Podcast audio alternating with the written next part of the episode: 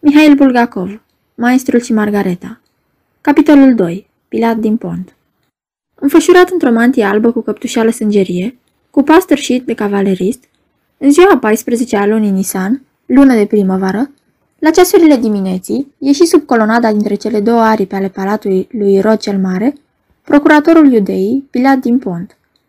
Ura de moarte mirosul uleiului de trandafiri, iar acum totul prevestea o zi proastă, întrucât mirosul acesta prinsese al urmării încă din zori.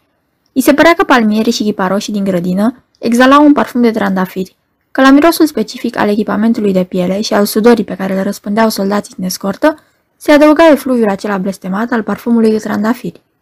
Dinspre corpurile caselor aflate în spatele palatului, unde se instalase cohorta întâi din legiunea a 12-a fulminanta, venită cu procuratorul din Ierusalim, prin terasa superioară a grădinii se prelungea până în colonadă o șuviță de fum și la acest fum amărui, care anunța că în centurii bucătarii se și apucaseră să gătească prânzul, se adăuga același iz de ulei de trandafiri.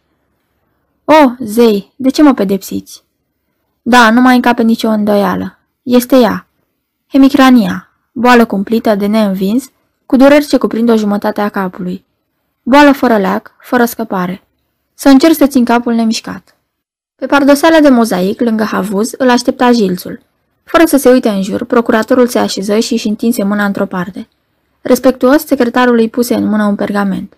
Neputându-și stăpâni o grimasă de durere, procuratorul parcurse cu coada ochiului cele scrise, înapoi secretarului pergamentul și rostia nevoie. Acuzatul e din Galileea? Cazul a fost prezentat tetrarhului? Da, procuratorule, răspunse secretarul. Și ce a hotărât tetrarhul? A refuzat să dea o hotărâre definitivă și sentința de moarte dată de Sinedriu ți-a trimis-o spre confirmare ție, îl lămuri secretarul. Obrazul procuratorului zvâcni. Aduceți-l pe acuzat, porunci el încet.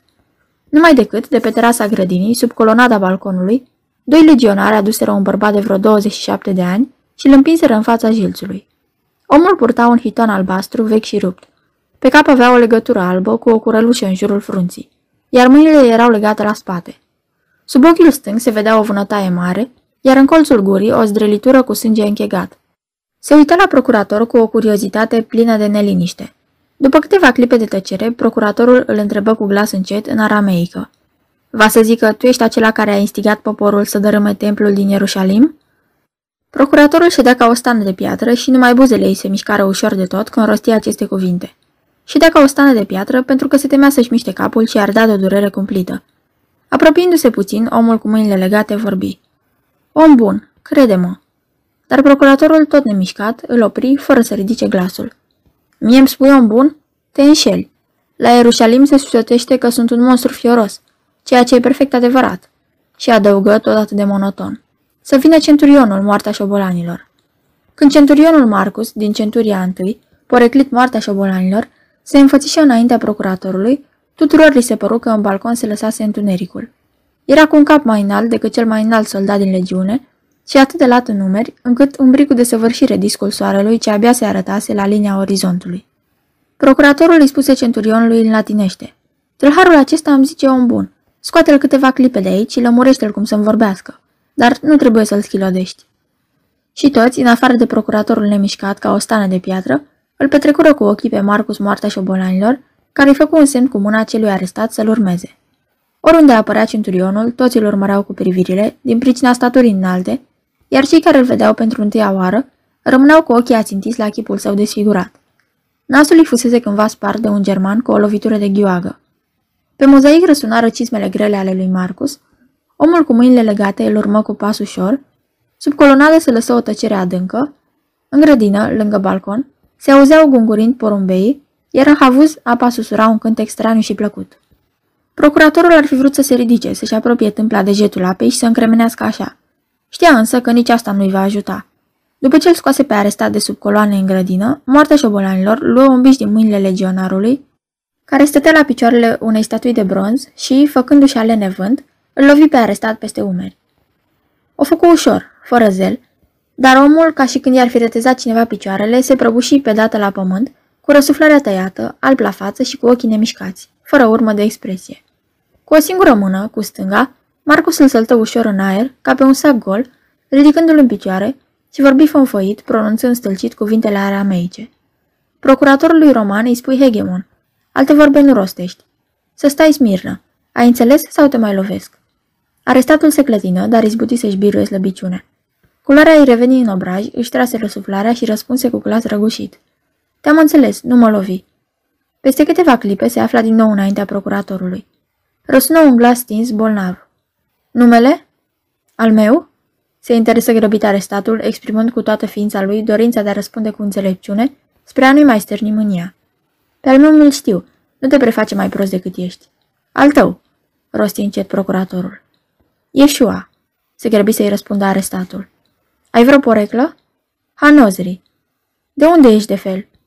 Din orașul Gamala, răspunse arestatul, arătând un semn al capului că undeva, departe, în dreapta lui, la miază noapte, se află orașul Gamala. Din ce seminție ești? Nu știu exact, răspunse vioi arestatul.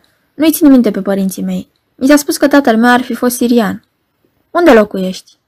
Nicăieri, răspunse sfios arestatul. Umblu dintr-un oraș în altul. Asta se poate spune scurt, într-un cuvânt, vagabond, zise procuratorul și îl mai întrebă. Rude ai? N-am pe nimeni, sunt singur pe lume. Carte știi? Da. Cunoști vreo limbă în afară de arameică? Da, Elina. O plapă umflată se ridică ușor, un ochi învăluit în ceața suferinței se uită fix la arestat. Celălalt ochi rămăsese închis. Pilat urmă în Elina. Va să zic că tu ești cel care voiai să dărâm templul și ai îndemnat poporul la săvârșirea acestei fapte? Arestatul se învioră din nou. Ochii lui nu mai exprimau spaimă. Răspunse Enelina. Eu, om... În ochii fulgeră groaza. Era cât pe ce să spună ceea ce nu trebuia. Eu, Hegemon, nu am pus niciodată la care dărâmarea templului și nu am instigat pe nimeni la săvârșirea acestei fapte nesăbuite. Pe chipul secretarului, gârbovit deasupra mesei joase, ca să înscrie depoziția, se citea mirarea. Ridică privirea, apoi își plecă din nou capul asupra pergamentului. În zi de sărbătoare, o mulțime de oameni se scurge în acest oraș. Printre ei se află magi, astrologi, prezicători și ucigași, zise monoton procuratorul, dar și mincinoși. Tu, de pildă, ești un mincinos. Aici se scris limpede, a instigat poporul să dărâme templul. O spun mărturile oamenilor. Acești oameni buni, vorbi din nou arestatul și adăugând repede Hegemon, urmă. Sunt neștiutori și au încurcat tot ce le-am spus. Îndeopște, încep să mă tem că încurcătura asta va dăinui multă vreme. Și toate astea pentru că el notează greșit vorbele mele. Urmă o tăcere. Acum ochii bolnavi ai procuratorului își aținteau privirea grea asupra arestatului. Îți repet pentru ultima oară, nu mai face pe nebunul, tâlharule.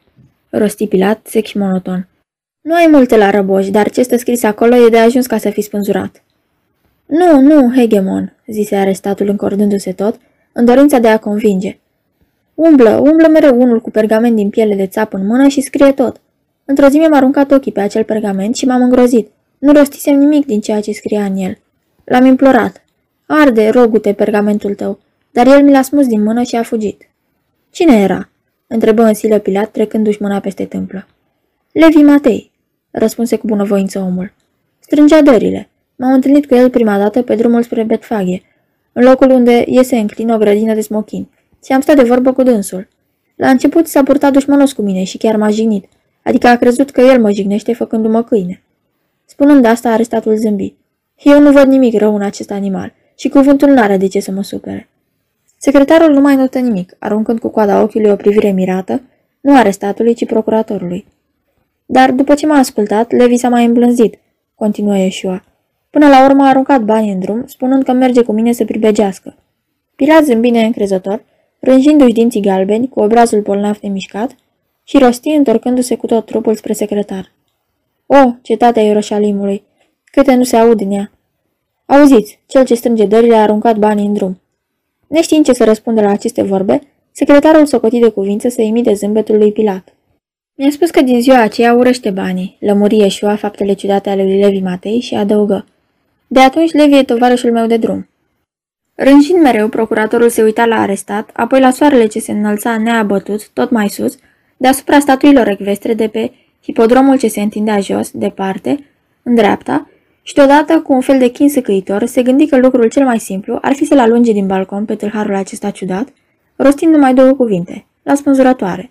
Să alunge și escorta, să plece de sub colonadă, să intre în palat, să porucească să-i se facă întuneric în odaie, să se trântească pe pat, să ceară apă rece, să strice cu glas jalnic câinele pe banga și să-i se plângă de hemicranie. Și prin capul chinuit al procuratorului trecut deodată, ademenitor, gândul la o travă.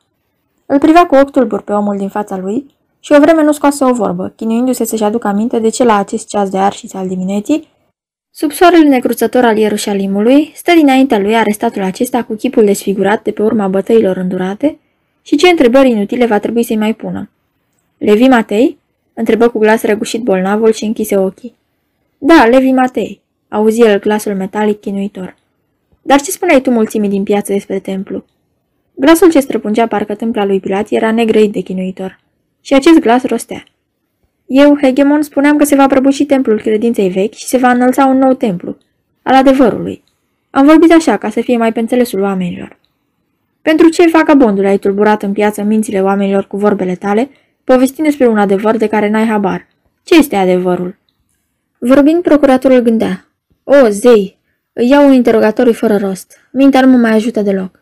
Și din nou îi se năzări o cupă cu licoare întunecată. O travă, vreau o travă. Auzi iară glasul acela.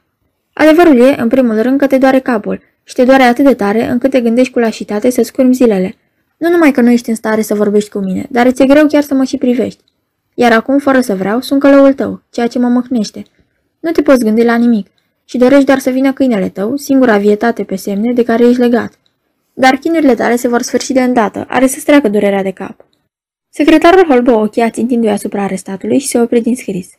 Pilat îl fixă cu o privire chinuitoare pe arestat și descoperi că soarele se înălțase destul de sus, deasupra hipodromului, cu o rază pătrunse sub colonadă și se strecura acum spre sandalele scâlciate ale lui Yeshua, care se ferea de soare. Procuratorul se ridică din jilț, își strânse capul în mâini și pe fața lui gălbuie, bărbierită, se întipări groaza.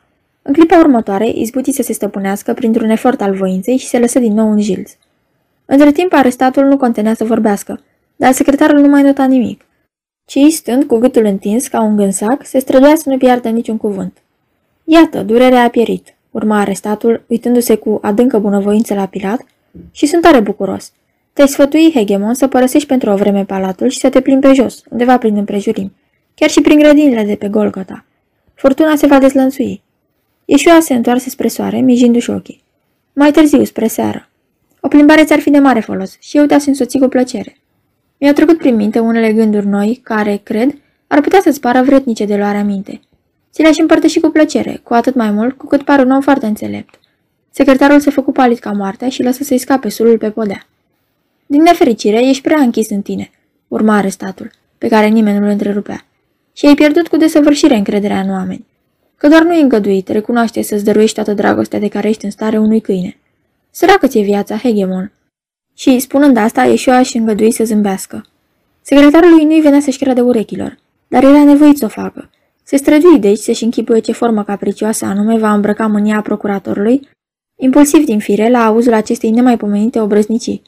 Dar nu izbuti să-și imagineze, cu toate că îl cunoștea bine pe procurator. Atunci răsună glasul spart, răgușit al procuratorului, care porunci pe latinește. Deslegați-i mâinile. Un legionar din escortă își lovea lancea de pământ, o trecu altuia, se apropie și desfăcu frânghile arestatului. Secretarul ridică sulul de jos, hotărât să nu noteze deocamdată nimic și să nu se mai mire de nimic. Recunoști?" întreabă Pilat încet, în elină, că ești un mare vraci?" Nu, procuratorule, nu sunt vraci," răspunse arestatul, frecându-și cu desfătare încheietura stacojie, umflată și amorțită. Cu o căutătură aspră, zvârlită pe sub sprâncene, Pilat îl sfredelea pe arestat, iar ochii lui nu mai erau acum tulburi. În ei apăruseră binecunoscutele scăpărări. Nu te-am întrebat, zise procuratorul. Cunoști cumva și limba latină? Da, o cunosc, răspunse arestatul. Obrajii gălbui ai lui Pilat se îmbujorară. Întrebă pe latinește. Cum de ți-ai dat seama că am vrut să-mi stric câinele? Foarte simplu, răspunse arestatul tot în latinește. Îți plimbai mâna, arestatul repetă gestul lui Pilat, ca și cum ai fi vrut să mângâi un câine, iar buzele tale... Da, în cuvință Pilat. Urmă o clipă de tăcere. Apoi Pilat îl întrebă în Elina. Așadar, ești vraci? Nu, nu, răspunse cu vioiciune arestatul. Crede-mă, nu sunt vraci. Bine, dacă vrei ca asta să rămână o taină, fie. Nu are o legătură nemijlocită cu cazul tău. Afirm deci că n-ai îndemnat oamenii la dărâmarea sau incendierea sau distrugerea pe altă cale a templului? Nu am îndemnat pe nimeni, Hegemon, repet, la astfel de fapte. Par eu un om slab de minte? E adevărat, nu pare un om slab de minte, răspunse încet procuratorul cu un zâmbet, dar un zâmbet înfricoșător. Jură atunci că așa ceva nu s-a întâmplat. Pe ce vrei să jur? întrebă înviorându-se vădit, omul cu mâinile deslegate. Chiar și pe viața ta, îi ceru procuratorul. Și e tocmai momentul să jur pe viața ta, deoarece află de la mine, ea atârnă de un fir de păr. Nu crezi cumva, Hegemon, că tu ai atârnat-o? Îl întreba arestatul. Dacă o crezi, te înșela marnic. Pilat răsări și răspunse printre dinți. Poți să tai firul acesta. Și în privința asta te înșeli, îl contrazise arestatul cu un zâmbet senin, ducându-și mâna pavăză la ochi spre a se feri de lumina soarelui. Recunoști că nu poate să-l taie decât cel care a atârnat viața mea de acest fir? Da, da, rosti zâmbind Pilat. Acum nu mă îndoiesc de fel că tot soiul de gură cască din Ierușalim s-au ținut după tine pas cu pas. N-am habar de cel ce ți-a atârnat limba în gură, dar e bine atârnată. Ea spune, e adevărat că a intrat în Ierușalim prin poarta Susa, călare pe un asin, însoțit de gloata care te aclama ca pe un proroc? Spunând asta, procuratorul făcu un gest spre sulul de pergament. Arestatul îl privi cu nedumerire. Nici măcar nu am asin, hegemon, zise el. Am intrat în Ierușalim, într-adevăr, prin poarta Susa, dar pe jos, însoțit doar de Levi Matei, și nimeni nu a strigat nimic, deoarece nimeni nu mă cunoștea atunci la Ierușalim. Dar tu îi cunoști cumva, urmă Pilat cu ochii țintă la Iesua, pe Dismas, Hestas și pe Baraba? Nu îi cunosc pe acești oameni buni, răspunse arestatul. Spui adevărul? Adevărul. Și acum răspunde, pentru ce tot zici oameni buni? Le spui tuturor așa?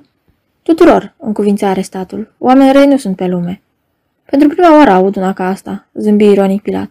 Dar poate că nu cunosc destul viața. Nu e nevoie să notezi mai departe, se întoarse el spre secretar, deși acesta nu mai nota nimic. Și pe urmă, adresându-se din nou arestatului. Ai citit despre asta în vreo carte elinească? Nu, cu mintea mea am ajuns să cuget astfel. Și propovăduiești lucrul ăsta? Da. Și centurionul Marcus, de pildă, poreclit moartea șobolanilor, cum e după părerea ta? Bun? Da, răspunse arestatul, e bun. Însă ce drept, e un nefericit. De când oamenii buni l-au sluțit, a devenit aspru și crud. Ar merita să știe cine l-a schilodit. Îți spun eu bucuros, îi răspunse Pilat, fiindcă am fost de față. Oamenii buni se năpusteau asupra lui ca niște câini asupra ursului. Germanii l-au apucaseră de gât, de mâini și de picioare. Manipulul de infanterie căzuse în încercuire și, dacă din flanc n-ar fi pătruns un escadron de cavalerie pe care îl comandam eu, tu, filozofule, n-ai mai fi avut ocazia să stai de vorbă cu moartea șobolanilor. Acestea s-au petrecut în bătălia de la Idistavisto, în Valea Fecioarelor.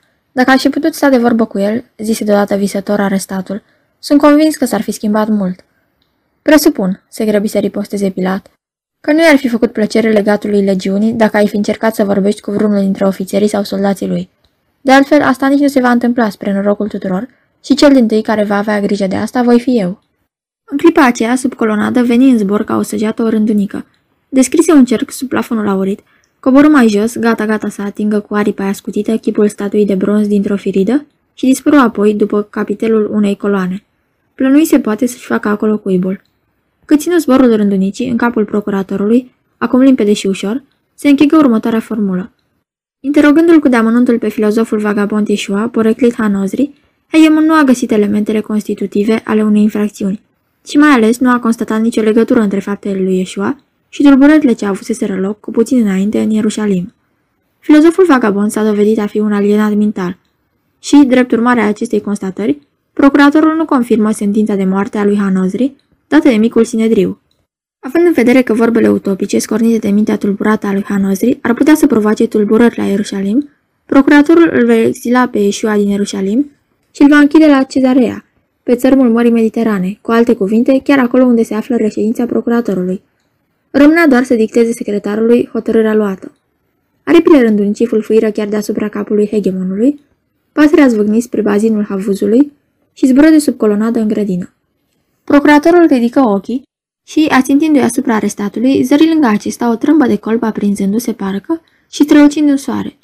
Asta e tot în legătură cu el?" îl întrebă Pilat pe secretar. Din păcate nu, veni răspunsul neașteptat al secretarului, care întinse lui Pilat un alt pergament. Ce mai e?" se încruntă procuratorul. După ce citi pergamentul, se schimbă și mai tare la față. Pe semne un val de sânge negru îi năvăli în obraz și de-a lungul gâtului, sau poate alta fu pricina pentru care pielea lui își pierdu nuanța gălbuie, bătând acum în cafeniu, iar ochii se afundară parcă în orbite. Probabil că tot sângele o fi fost de vină, sângele care îi năvălise în cap și pulsa în tâmple, Fapt este că procuratorului îi se tulbură vederea. I se năzări deodată că vede cum capul arestatului începe să plutească și apoi se face nevăzut, iar în locul lui apare un altul, pleșuv, cu o cunună de aur, cu zimți rari. Pe frunte avea o rană rotundă, deschisă, unsă cu alifie. O gură știrbă, căzută, cu buza de jos a tărânului capricioasă. Lui Pilati se năzări deodată că nu mai vede coloanele trandafirii ale balconului, că acoperișurile depărtate ale Ierușalimului au dispărut, că totul s-a confundat în desișul verde al grădinilor. Ceva straniu se întâmpla și cu auzul lui. Se făcea că undeva, departe, răsunau încet și amenințător trâmbițele și se auzea limpede o voce nazală, însă îl trufași cuvintele. Legea cu privire la dezmajestate. Gândurile porniră să zboare, scurte, fără șir, neobișnuite. Sunt pierdut. Apoi, suntem pierduți. Și un altul cu totul absurd, printre ele, despre nu se știe ce nemurire, și nemurirea aceasta îi trezi un simțământ de tristețe insuportabilă. Pilat se încordă tot, alungă vedenia, își întoarse privirea spre balcon și din nou ochii lui întâlniră ochii omului arestat. Ascultă, Hanozri, vorbi procuratorul, uitându-se ciudat la Eșua. Chipul procuratorului era amenințător, dar în ochii se cuibărise neliniștea.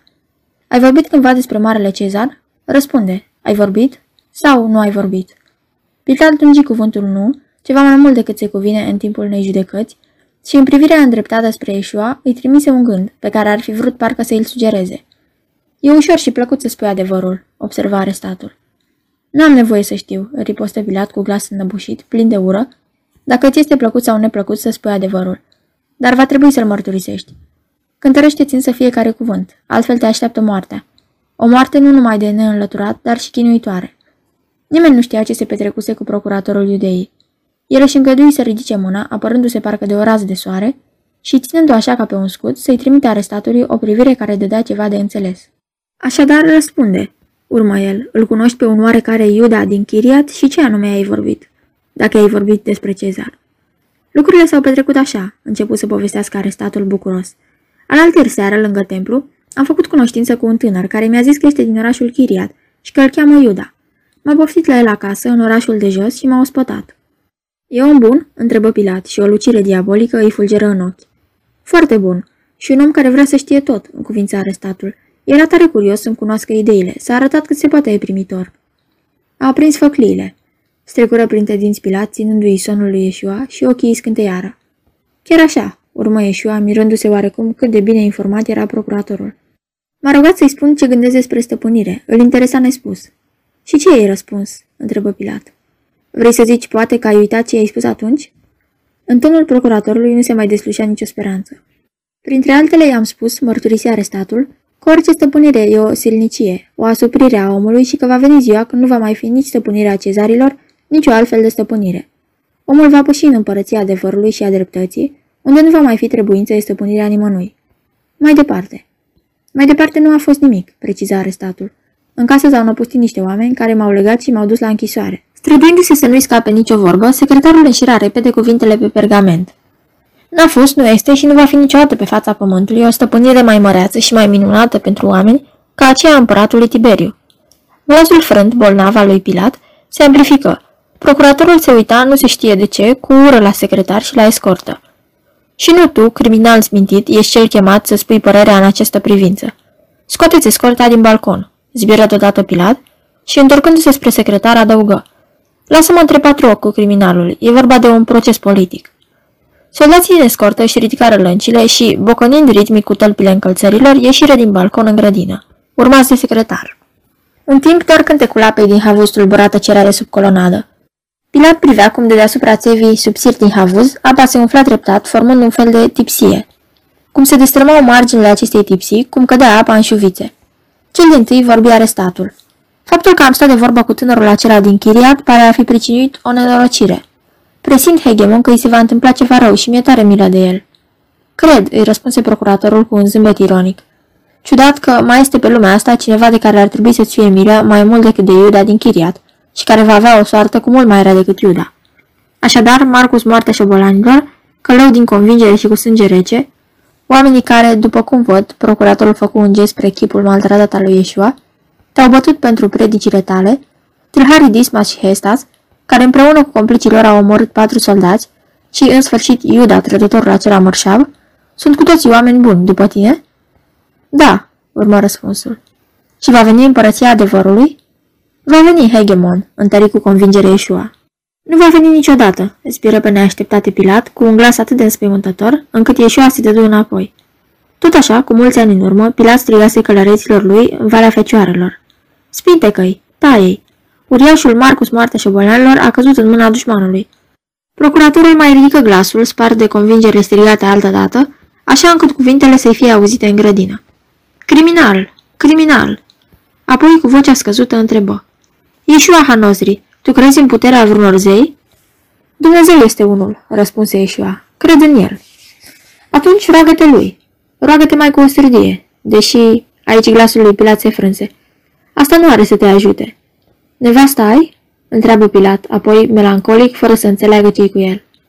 Nu, sunt singur, nu am pe nimeni. Odios oraș, mormăi pe neașteptate procuratorul și umerii îi tresăriră ca și când s-ar fi înfiorat. Apoi își frecă mâinile, spălându-le parcă. Dacă ai fi fost înjunghiat înainte de a te fi întâlnit cu Iuda din Chiriat, chiar că ar fi fost mai bine. Ce-ar fi să-mi dai drumul, Hegemon?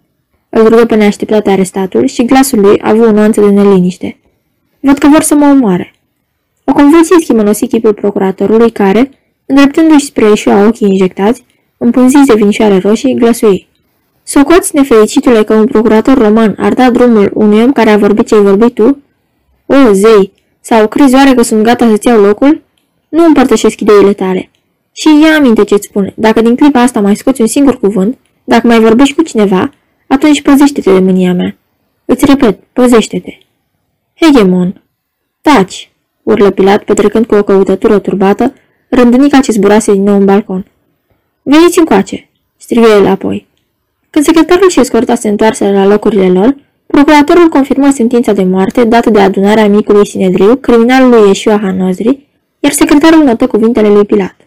În clipa următoare, în fața lui Pilat, stătea Marcus moartea șobolanilor. Procuratorul îi dădu poruncă să-l predea pe nelegiuit șefului serviciului secret și să-i transmită ordinul ca Ieșua Hanozri să fie despărțit de ceilalți comandanți, iar gărții serviciului secret să-i se interzică sub amenințarea unei pedepse crunte orice discuție cu Ieșua și orice răspuns la întrebările acestuia. La un semn al lui Marcus, escorta se strânse în jurul lui Ieșua și îl scoase din balcon. Apoi, dinaintea procuratorului, se prezentă un bărbat de o rară frumusețe, cu barba blondă și pene de vulturi la coif. La piept purta pudoabe de aur, reprezentând capete de leu, pe centironul paloșului plăcuțe tot din aur, iar în picioare avea încălțări cu talpă triplă, strânse cu șireturi până la genunchi. Pe umărul stâng și aruncase o pelerină purpurie. Era legatul, comandant al legiunii. Procuratorul îl întrebă unde se află în acel moment cohorta sebastiană. Legatul în știință că această cohortă a împresurat piața din fața hipodromului, unde sentința dată nelegiuiților va fi adusă la cunoștința poporului. Atunci procuratorul porunci legatului să desemneze din cohorta romană două centurii. Una dintre ele, sub comanda lui Marcus, va trebui să escorteze pe comandanți, care le cu cele necesare execuției și pe călăi. În drumul spre Golgota, apoi, odată ajuns acolo, să împresoare partea ei de sus. Cealaltă cohortă trebuia trimisă de îndată pe Golgota să procedeze neîntârziat la împresurarea locului. În același scop, adică pentru a asigura paza muntelui, procuratorul îi ceru legatului să expedieze într-acolo un regiment de cavalerie auxiliar, ala siriană. Imediat ce legatul părăsi balconul, procuratorul porunci secretarului să invite la palat pe conducătorul Sinedriului, pe doi membri ai acestuia, precum și pe comandantul gărzii templului din Ierusalim, adăugând că roagă să se facă în așa fel ca, înainte de a ține sfat cu toți acești oameni, el să poată sta de vorbă cu conducătorul între patru ochi. Ordinul procuratorului a fost îndeplinit prompt și întocmai. Soarele, care purgelea în acele zile cu o înverșunare nemai văzută Ierusalimului, nu apucase să ajungă la zenit când pe terasa de sus a grădinii, în dreptul celor doi lei din marmură albă ce străjuiau scara, se întâlniră procuratorul și Iosif Caiafa, marele preot al ideii, conducătorul ad interim al Sinedrigului. În grădină străia o tăcere adâncă. Ieșind însă de sub colonadă pe terasa de sus, scăldată în soare, terasa unde se înălțau palmieri pe picioare gigantice de elefant și de unde ochilor procuratorului li se deschise întreaga panoramă a odiosului Ierusalim, cu punțile lui suspendate, cu cetățile și mai ales cu acea stâncă indescriptibilă, durată din marmură, cu sos de dragon din aur curat în loc de acoperiș, templul Ierusalimului. Procuratorul cu auzul său fiind, surprinse departe, undeva jos, acolo unde un zid de piatră despărțea terasele inferioare ale grădinii palatului, de piața orașului, un fel de mărit înfundat, acoperit în răstimpuri de niște vaete sau strigăte slave subțiri.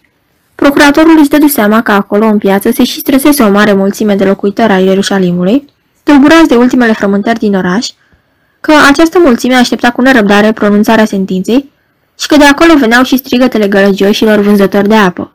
Procuratorul începu prin a-l pofti pe marele preot în balcon, întrucât afară era o arșiță cumplită, dar Caiafa se scuză politicos.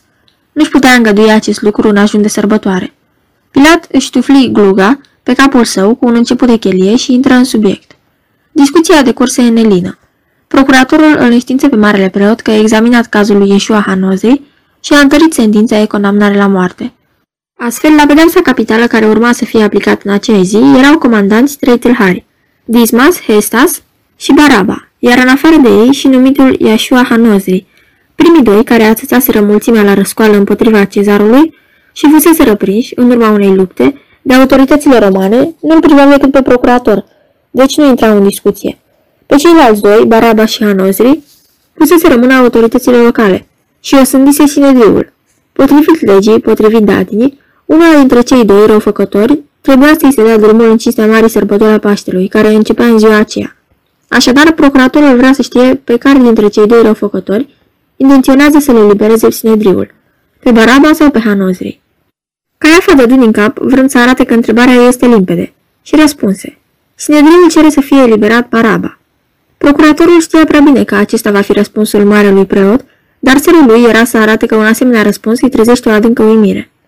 Ceea ce și făcu Pilat cu multă iscusință. Arcurile sprâncenelor se săltară pe chipul semet și procuratorul, mirat, îl privi drept în ochi pe marele preot. Mărturisesc, răspunsul m-a uimit, rosti blând procuratorul. Mă tem să nu fie vorba de vreo neînțelegere. Și Pilat lămuri mai pe larg ce voia să spună. Autoritățile romane nu atentează câtuși de puțin la drepturile autorităților locale religioase. Marele preot știe bine că așa este. De data asta însă era neîndoielnic vorba de o greșeală. Și îndreptarea acestei greșeli interesa de bună seamă autoritățile romane. Într-adevăr, fără de legile săvârșite de Baraba și de Hanosri, nu se putea asemui în ceea ce privește gravitatea lor.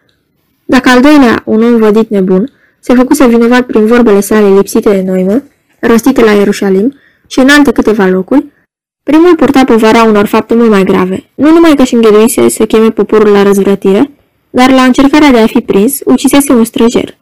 Baraba este cu mult mai primejdios decât Hanozri. Ținând seama de cele arătate, procuratorul îl roagă pe marele preot să revizuiască hotărârea luată și să le libereze pe acela dintre cei doi osândiți, care se dovedește a fi mai puțin primejdios. Și acesta este, fără nicio îndoială, Hanozri. Așadar, cu glas încet, dar ferm, Caiafa arătă că Sinedriul a cercetat cu luarea minte faptele celor doi și aduce pentru a doua oară la cunoștința procuratorului că intenționează să-l pună în libertate pe Baraba. Cum? Chiar și după demersul meu? Demersul făcut de cel la cărui persoană reprezintă puterea Romei? Mare preot, repete pentru a treia oară ce ai rostit. Și pentru a treia oară îți repet că îl vor pune în libertate pe Baraba, răspunse încet Caiafa. Totul se sfârșise și cei doi nu mai aveau nimic, aș spune. Hanasri era pentru totdeauna pierdut, iar durerile cumplite, necrusătoare ale procuratorului, nu mai avea cine să le tămăduiască. Ele nu aveau lac, în afară de moarte. Dar un alt gând străfungera mintea lui Pilat. Aceeași mâhnire inexplicabilă, aceeași întristare adâncă, cel mai cuprinsese pe când cezuse în balcon, îi străbătea acum întreaga făptură. Încercă pe loc să-și o explice și explicația se dovedi ciudată. Avea senzația tulbure că, vorbind cu cel osândit, nu spusese tot ce avea de spus. Nu ascultase tot ce se cuvenea să asculte. Pilat alunga acest gând, care își luă zborul într-o clipă, așa cum venise. Își luă zborul, dar mâhnirea rămase la fel de inexplicabilă, fiindcă nu i-o putu, firește, explica un alt gând fugar și trecuse ca fulgerul prin minte ca să se stingă de îndată. Nemurirea. A venit nemurirea. A cui nemurire venise? Procuratorul nu înțelese, dar gândul la enigmatica nemurire îl făcu să înghețe, așa cum stătea în bătaia soarelui dogoritor. Bine, zise Pilat, așa să fie. Întoarse capul și își plimbă privirea în jur, uimit de schimbările petrecute. Pierise tufa încărcată de trandafiri înfloriți, pierise răchipa și ce străjuiau terasa de sus, și granatul, și desișul verde al grădinii, și statuia albă ascunsă în desiș.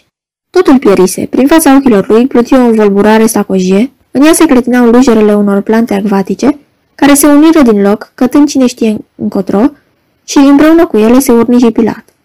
Acum îl stăpânea, arzându-l și înnăbușindu-l cea mai îngrozitoare dintre mânii, mânia neputinței. Mă înnăbuș, rosti Pilat, mă înnăbuș. Cu mâna rece, jilavă, îi smulse paftaua de la golerul mantiei și aceasta căzu pe nisip. Astăzi e zăpușeală, pe undeva s-a dezlănțuit furtuna, observă Caiafa, fără să-și ia privirea de la chipul congestionat al procuratorului și prevăzând toate chinurile ce l-așteptau. Oh, ce cumplită e luna Nisan anul ăsta! Nu, zise Pilat, nu zăpușeala e de vină, mă înnăbușe aerul pe care îl respir împreună cu tine, Caiafa. Și, mijindu-și ochii, Pilat adăugă cu un zâmbet. Ia seama, mare preot. Ochii negri ai marelui preot scăpărară și cu nimic mai prejos decât o făcuse Pilat puțin înainte. El își așternă pe chip o expresie de adâncă uimire. Ce mi-ai dat să aud, procuratorule?" răspunse mândru și calm Caiafa. Mă ameninți după sentința dată de Sinedriu, întărită de tine însuți? Oare e cu putință? Ne-am obișnuit ca procuratorul roman să-și măsoare vorbele înainte de a le rosti. De nu ne-ar auzi careva hegemon. Pilat își aținti ochii stinși spre marele preot și, rânjind, își toarse un zâmbet. Ce spui, mare preot? Cine ar putea să ne audă aici în clipa asta? Semăne oare cu băiețandrul care astăzi va fi executat? Mă crezi copil ca afa. Știu ce spun și unde spun. În jurul grădinii e un cordon de soldați, în jurul palatului alt cordon. Nici un șoarece n-ar putea pătrunde aici. Dar nu numai un șoarece, n-ar putea pătrunde nici ăla, cum îi zice, din chiriat. Fiindcă veni vorba, îl cunoști, mare preot? Da, dar fi pătruns aici unul că el s-ar fi căit nespus. De asta cred că nu te îndoiești o clipă? Și să știi, mare preot, de azi înainte n-ai să mai afli liniștea. Nici tu, nici poporul tău. Și Pilat arătă cu mâna departe, spre dreapta, acolo unde sus de tot, în înalturi, se profila templul cuprins de învăpările soarelui. Să spun eu, Pilat din pont, călărețul cu lancea de aur. Știu, știu, răspunse neînfricat ca acel cu barba neagră și ochii scăpărară. Înălță mâna spre cer și continuă. Știi poporul iudeu, căluroși de moarte și multe suferințe îi se aduci, dar n-ai să-l poți pierde. Dumnezeu o să-l apere. O să ne audă, o să audă cezarul atotputernic și o să ne ferească de cumplitul Pilat. Oh, nu!" strigă Pilat și după fiecare cuvânt rostit se simțea tot mai ușurat. Nu trebuia să se mai prefacă, nu era nevoie să-și măsoare vorbele. Prea te-ai plâns de mine cezarului și acum e rândul meu, Caiafa. Acum are să zboare vestea, dar n-am să-i trimit guvernatorului în Antioha și nici la Roma, ci de-a dreptul la Capri, însuși împăratului, ca să afle că voi, la Ierusalim, îi scăpați de la moarte pe răzvrătiții notorii, și potolesc eu setea Ierușalimului, dar nu cu apă din heleșteul lui Solomon, cum au vrut atunci spre binele vostru. Nu, nu cu apă. Aduți aminte cum a trebuit să scot de pe pereți scuturile cu însemnele împăratului, să mut oștile de pe un loc pe altul și, vezi bine, a trebuit să vin să văd cu ochii mei ce se petrece. Ține minte ce-ți spun, mare preot. Ai să vezi aici, la Ierușalim, multe cohorte. Da, multe. Sub zidurile orașului va veni toată legiunea fulminanta, Va veni călărimea arabă, atunci o să auzi tu plânseta mari și gemete și atunci o să-ți amintești de Baraba cel salvat și ai să regreți că ai trimis la moarte pe filozoful cu pașnica lui predică. Chipul marelui preot se acoperi de pete roșii, ochii ardeau. Zâmbi ca și procuratorul, rânjindu-și dinții și răspunse. Crezi oare, procuratorule, ceea ce spui în clipa asta? Nu, nu crezi. Nu pace. O, oh, nu pace ne-a adus la Ierusalim ademenitorul poporului. Și tu, călărețule, o înțelegi perfect. Ai vrut să-l lași lobot ca să răzvrătească mulțimea, să profaneze credința și să îngenuncheze poporul iudeu sub săbile romanilor. Dar eu, mare preot al iudeilor, cât voi trăi pe lume, nu voi îngădui să fie pângărită credința și voi apăra poporul. Auzi, Pilat? Zicând aceasta, Caiafa ridică mâna amenințător. Ascultă, procuratorule. Caiafa tăcu și procuratorului îi se păru din nou că aude vuietul mării rostocolindu-se până la zidurile grădinii lui Rod cel Mare. Venind de jos, vuietul se ridica până la picioarele până la fața procuratorului. În spatele lui, dincolo de aripile palatului, răsuna glasul alarmat al strâmbițelor, scrâșnetul greu al sutelor de picioare, zângănii de arme. Procuratorul își dădu seama că infanteria romană pornise, conform ordinului său, și îndrepta spre locul unde avea să desfășoare parada, înfricoșitoare pentru răsculați și tâlhari din preajma execuției. Auzi, procuratorule?" repetă încet marele preot. Ai să-mi spui oare, aici marele preot ridica amândouă mâinile și gluga întunecată îi căzut de pe cap că toate acestea le-a stârnit jalnicul târhal Baraba? Cu dosul palmei, procuratorul își șterse fruntea umedă și rece, privi în pământ, apoi scrutând cerul printre gene, văzu discul de foc al soarelui aproape deasupra creștitului său, iar umbra lui Caiafa strânsă, chircită, la coada uneia dintre lei. Și spuse încet și nepăsător. Se apropie de amiază. Ne-am luat cu vorba, dar trebuie să continuăm. Cerându scuze marelui preot în cuvintele cele mai alese, Pilatul pofti să aștepte pe o bancă, la umbra magnoliei, Până ce va chema persoanele venite să ia parte la ultimă și scurtă consfătuire, și vă mai dau un ordin referitor la execuție. Caiafa se înclină politicos, ducându-și mâna la inimă, și rămase în grădină, iar Pilat se întoarse în balcon. Acolo îi ordonă secretarului ce l-aștepta să-i poftească în grădină pe legatul legiunii, pe tribunul cohortei, pe cei doi membri ai Sinedriului, precum și pe șeful gărzii templului, care tocmai stăteau în așteptare pe terasa de jos a grădinii, într-un chioșc rotund cu havuz. Adăugând că nu va întârzia să se alăture celor din grădină, Pilat se retrase în palat. În timp ce secretarul îi chema pe cei ce urmau să ia parte la sfat, într-o încăpere cu obloane negre trase, Cufundată în penumbră, procuratorul se întâlni cu un bărbat al cărui chip era pe jumătate ascuns sub o glugă, deși razele soarelui, neputând să pătrundă înăuntru, nu aveau cum să-l supere. Întrevederea a fost foarte scurtă. Procuratorul schimbă cu dânsul în șoaptă doar câteva cuvinte, după care acesta se retrase, iar Pilat, traversând colonada, a ieșit din grădină. Acolo, în prezența tuturor celor pe care dorise să-i vadă, procuratorul declară solemn și rece că încuvințează o sândirea la moartea lui Yeshua Hanozri, informându-se totodată oficial la membrii Sinedriului, căruia dintre răufăcători doresc ei să-i se cruțe viața. Auzind numele lui Baraba, procuratorul zise, Foarte bine. Apoi porunci să se consemneze de îndata acesta în protocol, strânse în plumb paftaua pe care i-o ridicase din nisip secretarul și rosti solemn. E timpul. Pornirea cu toții în jos pe treptele scării largi de marmură, străjuite de doi pereți de trandafiri ce răspândeau un parfum amețitor, coborând tot mai jos prezidul palatului, spre poarta ce dădea într-o piață largă, pietruită, la capătul căreia, de cealaltă parte, se înălțau coloanele și statuile din arele Ierusalimului.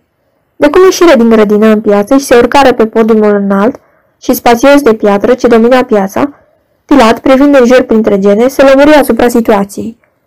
Drumul pe care îl sărbătuse cu câteva clipe mai înainte, adică drumul de la zidul palatului până la podium, era pustiu. În schimb, piața din fața sa dispăruse. O potopise mulțimea. Aceasta s-ar fi revărsat și peste podium și peste drumul rămas pustiu, dacă n-ar fi ținut un loc un rând triplu de soldați din legiunea Sebastiană, la stânga lui Pilat, și soldați din cohorta auxiliară ituriană la dreapta lui. Așadar, Pilat se aruncă pe podium, închizând ploapele și strângând din pumn cu srășnicie, marșinal și fără rost, paftaua. Procuratorul închise ochii, nu pentru că orbise soarele. O făcuse fiindcă nu vrea să vadă grupul de osândiți care, după cum știa prea bine, era acum împins în urma lui pe podium. Îndată ce mantia albă cu căptușeală sângerie se ivi sus, pe stânca ce domina marea de oameni, Pilat, orbit, simți revărsându-i se în urechi o undă sonoră. Ha! Întâi încet, venind de undeva de departe, de lângă hipodrom, apoi crescând asemenea unui tunet și după ce își păstră câteva clipe tăria, început să scadă. M-au văzut, gândi procuratorul, dar n-apuca unde să se domolească cu totul, când alta aș porni deodată colindul, vibrând cu și mai mare putere decât cea de dinainte, iar în această a doua undă se deslușea un clocot șuierător, aidema clocotului iscat de un talaz în spume, în al cărui tumul se învămășeau gemete răzlețe de femei. Au fost suiți pe eșafod, își spuse Pilat. Gemetele sunt ale câtorva femei strivite, în vreme ce mulțimea s-a repezit înainte. Așteptă un timp știind că nicio forță nu ar putea sili mulțimea să amuțească până ce nu se va revărsa tot ce se adunase în trânsa și nu va amuți singură. Când sosi clipa, procuratorul își repezi în sus mâna dreaptă și peste mulțime se așternă o tăcere desăvârșită. Atunci Pilat trase adânc în piept aerul fierbinte și strigă. În numele cezarului. Și glasul lui frânt pluti peste miile de capete. În urechi năvăli de câteva ori un strigăt metalic. Cohortele de soldați, avântându-și lăncile și însemnele în aer, vuiră. Trăiască cezarul! Pilat își ridică ochii drept în soare. Sub plata îi țâșni o flacără verde ce învălui creierul și glasul lui răgușit străbuns de văzduhul, peste mulțime rostind în arameică. Patru nelegiuiți, arestați la Rușalim pentru omor și instigare la răscoală, pentru nesocotirea legilor și profanarea credinței, au fost osândiți la o moarte rușinoasă, răstignirea. O sânda va fi îndeplinită îndată pe Golgota. Nelegiuiții, Dismas, Hestas, Baraba și Hanozri, se și află în fața voastră.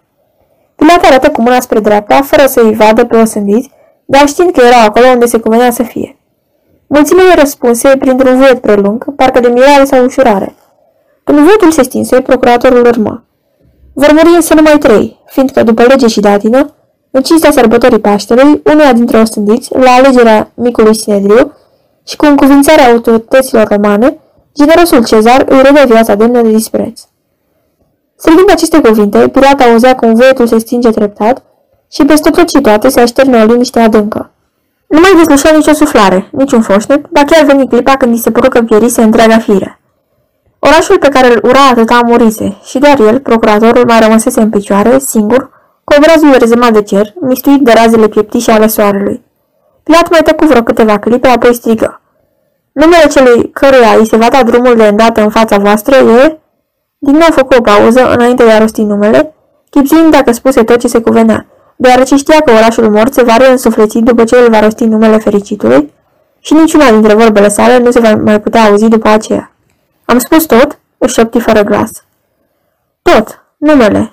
Și rostogolul literar peste orașul învăluit în tăcere, procuratorul strigă. Baraba. În clipa aceea îi se păru că, țiuind strident, soarele plesnit deasupra capului său, revărsându-și văpaia în urechile lui. Și în văpaia aceasta se învolburau sălbatic urlete, țipete, ascuțite, gemete, hohote de râs și fluierături. Pilat se întoarse și o porni înapoi spre treptele ce coborau de pe podium, cu ochii la mozaicul pestriț al partoselii de sub picioarele sale, ca să nu se poticnească. Știa că acum, în spatele lui, pe podium, zboară ca o grindină monede de bronz și curmale, că în mulțimea ce urlă oamenii se cațără, strivindu-se unii pe alții, se vadă cu ochii lor minunea, cum se smulge omul din ghearele morții. Cum desfac legionarii frânghile care le legau, pricinuindu-i fără să vrea o durere ascuțită în brațele răsucite la interogatoriu, cum se schimolosește și geme acest om, schițând totuși un zâmbet stupid de nebun. Procuratorul știa că, în vremea aceasta, escorta însoțat spre treptele laterale pe cei trei cu mâinile legate, pentru a-i duce pe drumul dinspre apus, afară din oraș, pe Golgota. Pilat deschise ochii numai după ce ajunsese în spatele podiumului, știind că scăpase de primejdea de a-i vedea pe osândiți. Prin vietul mulțimii ce se potela dreptat, se auzeau acum dezlușiți strigătele pătrunzătoare ale crainicilor, repetând în limba arameică și elină, ceea ce procuratorul strigase cu câteva clipe mai înainte. Peste toate, auzia apropiindu-se un tropot cadențat de copite și glasul trâmbiței cântând o melodie scurtă și veselă. Acestor sunete le răspunseră fluierăturile sfredelitoare ale copiilor, cățărați pe acoperișurile caselor, rânduite pe strada care ducea de la bazar spre piața hipodromului și strigăte de ia seama. Un soldat care stătea singuratic în partea pustie a pieței, ținând în mână un semn, îl având speriat și întreaga procesiune, procuratorul legatul legiunii, secretarul și escorta se opri. Întreap tot mai întins, un grup de călăreți ieși ca vântul în piață, astfel încât, tăindu-i marginea, să ocolească mulțimea de oameni și să se îndrepte spre Golgota, luând pe drumul cel mai scurt, prin uricioara de sub zidul de piatră năpădit de vițe de vie. Comandantul călăreților, un sirian, micuț ca un băiețandru, tuciuriu ca un mulatru, ajungând în goana calului în dreptul lui Pilat, strigă ceva cu glas subțire și scoase sabia din teacă. Calul iute, negru ca pana corbului, tot nu mai spune, se smuci, ridicându-se pe picioarele dinapoi. După ce vârâ sabia în teacă, tânărul comandant biciui calul peste grumaz, făcându-l să lase jos picioarele din față și porni în goană pe ulicioară, îndreptându-se în galop. În urma lui, în rânduri de câte trei, într-un nor de praf, zburau călăreții și vârfurile lăncilor ușoare de bambus săltau. Pe dinaintea procuratorului treceau ca vântul chipuri ce păreau și mai întunecate în contrast cu turbanele albe și dinții scripitori ce și arătau rânjind. Stănind nor de praf, călăreții pătrunseră în ulicioară și ultimul care trecu prin fața lui Pilat fu un soldat, având în spate o trâmbiță ce sclipea în soare. Ferindu-se de praf cu o mână și strâmbându-se nemulțumit, Pilat porni mai departe spre poarta grădinii palatului. În urma lui veneau legatul, secretarul și escorta. Era în jurul orei 10 dimineața.